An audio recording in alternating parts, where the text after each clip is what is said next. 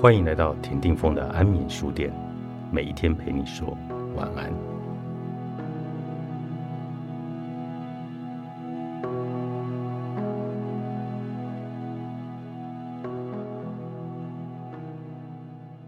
疗愈就是和宇宙合而为一。疗愈是一个能够让我们重新连接神圣本体的过程。经由投胎和个人化的过程，我们出生了。这是一个可以针对累世的业力去做的功课的机会。我们的任务就是与此生所有出现的议题和平共存。疗愈的目的，就个人而言，是升华的过程，最终和宇宙合二为一。这种升华，并不是如同金蝉脱壳般的去除我们的每一层自我，它的过程更像削苹果皮，要连绵不断的下功夫，去除我们因恐惧而生成的障碍。这些障碍让我们对自己能够连接宇宙的能力毫无所知，也对自己爱的能力和真实的本性毫无所感。一旦你走上自我探索的动荡之旅，会遇到一些颇为嘲讽的事。你会发现，你原本已经是完整而且完美了。于是你生出个疑问：如果我已经是完整而且完美，为什么我还要花这么多的精神去经历这么多的痛苦？这么的多此一举，难道只为发觉自己本是完美吗？宇宙在跟我开玩笑吗？不是玩笑，也没有多此一举。这整个过程都写在你神圣的人生蓝图里，也经过你的同意并签名盖章的。容我们再次提醒你：我们人需要灵觉化一般。你的灵也需要物质化，灵是一直走在进化的旅程上。为了进化，你的灵投身到地球这个三维空间的大学校来学习。因为在灵性的世界里，灵是无法做功课的，唯有借着投胎到肉身的躯体中，过去的业力才有机会和这一世的新挑战结合，你才有机会做功课。短短几十年，这一世过去了。你带着这一世学到的知识和累积的智慧，离开了这个肉身，回到你原来走的那一条灵性进化的路上。当然，你可能功课没有做完，于是隔一阵子，你决定再一次经历肉身之旅。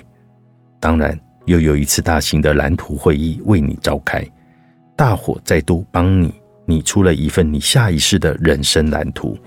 你又和许多下一世的关系人签下个别的契约。至于你未完成的功课，此时再加一些经过你自己决定的新功课，你将一起带到下世去完成。就这样，每做一次人，就能够带来一些功课或任务；每结束一次人生，也带走地球学校所学到的智慧。一次又一次，你的灵性得以提升。当然。功课有多有少，课题有大也有小。做完一样的功课，有人只需要一辈子，有人需要一世又一世。但功课一定会做完，做到完整而且完美，你的灵就能够在永恒中进化，最后终能够和宇宙合而为一。因此，你是为了做功课而来，为了进化并提升灵性而来，为了疗愈而来，为了学习而来。如果这人世没有挫折，你无从学习；没有创伤，你无从疗愈；没有磨难，你哪能提升自己呢？我们来人间旅行，就是要来经历分离，而非合一。我们必须遗忘，我们本来就已经是完整、完美，也完全不需要疗愈的。这也就是说，我们一直在谈疗愈，是一个重新与本体接轨的过程。当我受了创伤，产生了低层自我。接着对自己有了错误的形象，于是生出防卫机制。最后，我替自己戴上面具，因为这些，我忘记自己是完整的，也同时和自信本我分离。说了这么多，就是要大家回过头来去记得我为什么来到这个星球，同时去感觉我的热情和渴求，同时让正面的意念表现出来。如果我的痛苦是肉体上的疾病，我学到了，并非所有的疗愈都能够让肉体恢复健康，但疗愈却能够让我了解为什么会有这样的疾病？为什么要遭受这样的痛苦？是什么障碍了我，让我无法和高层的自我连结呢？简单的回答是：不能臣服，不能信赖，不相信宇宙在各个层次所显现出来是丰盛的，是慈悲的，也不相信人生蓝图的存在。然而，全然的臣服并把自己豁出去，绝非易事。对有些人而言，臣服就像是死亡一样，令人害怕。根据我们多年的疗愈经验，有些人即使有意愿要臣服，却不知从何下手。这种不知从何处开始的障碍，其实就是对未知的恐惧。简单的说，我们忘记了本来的我是如何的神圣，如何的伟大。如何的有威力？当我们还是小孩子时，我们就已经认为自己既渺小也很有限，并用这样的观点自我防御。我们不相信自己内在的力量。